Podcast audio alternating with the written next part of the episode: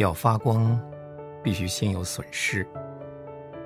发光体受了相当损失之后，才会有光照出来。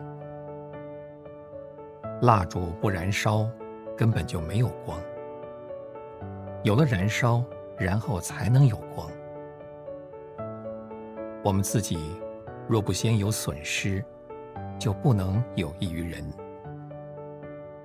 燃烧好像人生中的痛苦，我们必须经过痛苦，然后才能有益于人。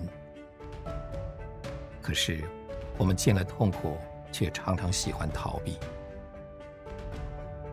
我们常想，当我们手脚轻健、身心强壮，能做大事业的时候，是能被神大用的时期；而当我们孤单、患病、受痛、失业的时候，是没有用处的，是不能被神重用的。可是，我们若能忍耐、降服，我们在痛苦中必有更大、更有用的侍奉，远远超过我们自己所想的。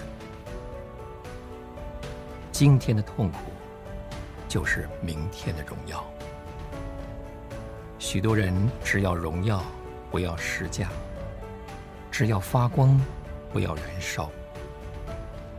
但是我告诉你，十架是冠冕的先锋，没有十架，就没有冠冕。